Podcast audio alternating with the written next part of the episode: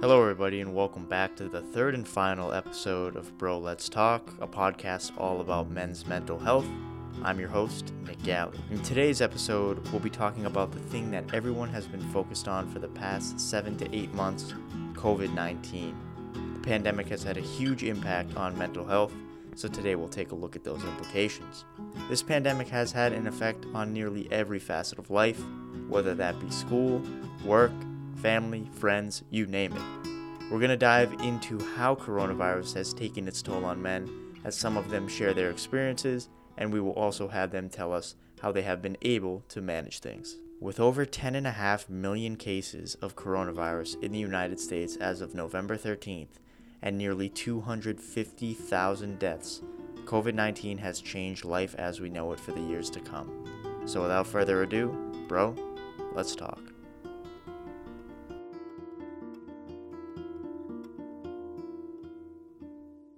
Our first guest today is David Schoper, who is currently a dental student out in Arizona at Midwestern University. He's originally from Wisconsin and he finished his undergrad at the University of Wisconsin Milwaukee before heading out west. In his first year living away from home and dealing with the stress of dental school, he has also had to put up with everything the pandemic has brought with it. Now, dentistry, as we all know, is a very hands on profession. You need to be working closely to the patient and you're also working closely with hygienists. David said that with COVID 19, it's been hard to get that hands on training with his peers. We've had to split our group from one big group into two groups. You only meet the people around you.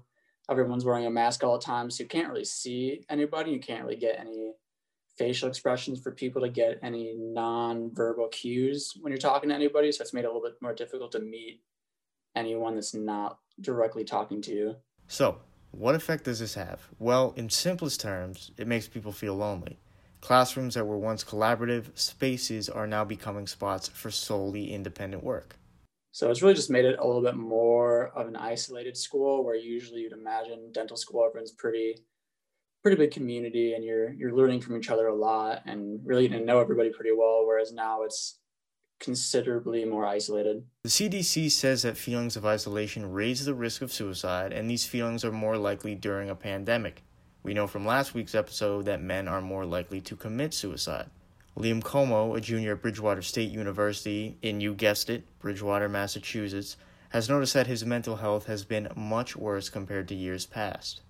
It's definitely it's it's far worse than it has been in the past school years. I mean, I'm just so limited to what I can do you know half the battle's working paying rent so i can stay there. Because i do like living with my friends and i need to get my schoolwork done to stay in school but yeah i have not been like very healthy this year at all man. The work is just so much. It's it's it sucks ass. It absolutely blows. As you just heard Liam mentioned paying rent. This is something that often slides under the radar in the age of covid.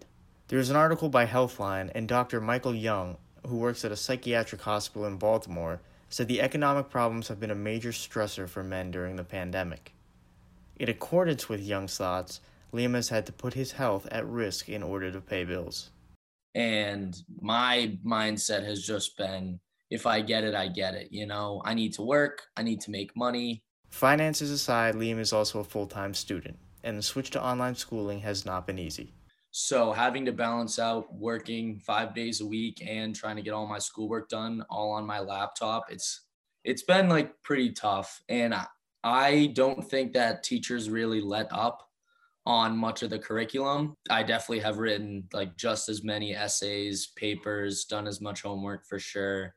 And you know, the workload didn't stop and I just I'm not doing very well in school and it's definitely been a tough transition so as you can see, it's basically just a shitstorm. Now, excuse my French, but it's been a domino effect. When it rains, it pours, right?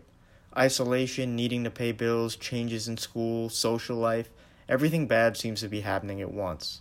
And that same Healthline article also talked about something we have stressed on every episode thus far men not seeking out help to talk about their feelings because they see it as a sign of weakness. And this, this right here, is why the pandemic is having more severe implications for men. Marquette University junior Tate Sterner said he is feeling pretty good about everything, though, because he's opened it up to his family about his feelings during the pandemic. I mean, I really haven't reached out to much people about like that, except my parents. I mean, I guess I talk to my mom maybe once once a week. Uh, I'm feeling pretty good. You know, I'm stayed safe. I'm pretty lucky, pretty fortunate. But yeah, I kind of reach out to my family for stuff about talking about my feelings. Clearly, there's a lot of worries here in the present, but there are some who are also worried about the future. Ryan Anselman is also a junior at Marquette, and as someone who is from Wisconsin, one of the worst COVID states in the country right now, he's concerned about what people's actions in the present will mean for the future. Since like March when it first came, I was like, oh, it's gonna be gone in like April. But then now heading into December, it's gotten so much worse, and I'm just like worried just about more like other people. I already had COVID, but I'm still like scared. Like, who knows what's gonna happen to me later on? So that's why I'm like kind of worried for other people what their actions are right now. Um, I'm just hoping people like stay safe and treat this very seriously, so it ends up like going away forever. And when Ryan had coronavirus, it was one of the more mentally taxing experiences that he had gone through. I was in my room for a week straight, and uh, it kind of sucked because I couldn't leave and go anywhere. I was basically just sitting at my desk 24 7 just doing homework. Couldn't taste food, which was terrible. It was it was pretty tough. I really hope that people recognize that it's not like a fun thing to go through, and as I was saying earlier, take it more seriously. Men are also concerned about the job search following schooling. U.S. Department of Labor numbers say that men make up more of the employed population, but also have higher unemployment rates as of October 2020. Chopra realizes the impact that this pandemic has on his profession specifically. Dentists and dental corporations right now are a little bit wary of hiring on new people and getting everyone up to, to date. And people stopped visiting the dentist during the pandemic, so people, the, the profit margin was dropping which can make it more difficult to expand and bring on new dentists as private practices. So, as I said earlier, we have this shitstorm that we're dealing with. Again, excuse my French, but how do we cope with it? Well, a publication by KFF.org tells us that a lot of us are coping pretty poorly. Many adults have reported difficulty sleeping, difficulty eating, and the kicker, increased substance abuse, those substances being drugs and alcohol. Luckily, the future dentists of the world, like David Chopra, and future physical education teachers like Liam Como have found some strong ways to stay positive. Hopefully, develop some habits and some hobbies that are healthy and something that you can really lean on. Um, and if not, there's no time like the present to to find something that find the things that you really enjoy doing that you can do isolated and you can do on your own and lean on those to to spend your time and try to uh, try to get back some normalcy in your life it definitely helps that I live with three other kids my age who are going through the same thing, and we surround ourselves with you know kids that go to the same school. So, I mean, I I just try and get out of the house. I mean, I just try and get away from my laptop, just try and get out of the house, go do something, you know, with our friends, whether it's just go for a walk or a hike or, you know, go play hoops or something if we can find a court nearby. Just get out of our apartment and, you know, just try and spend time with each other and do something other than sitting around on the couch and watching TV with each other. I definitely don't think I could do it alone. You know, it's good that I have three other friends that are kind of going through the same thing.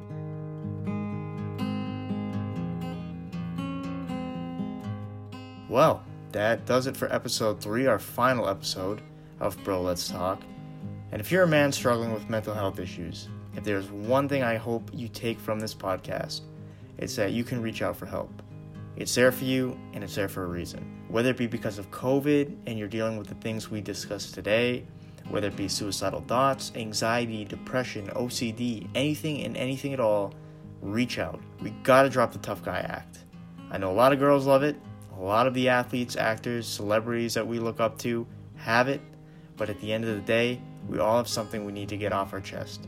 So, bro, let's talk and get that off our chest. Thanks so much for joining me for this three part series. Take care and do not struggle in silence.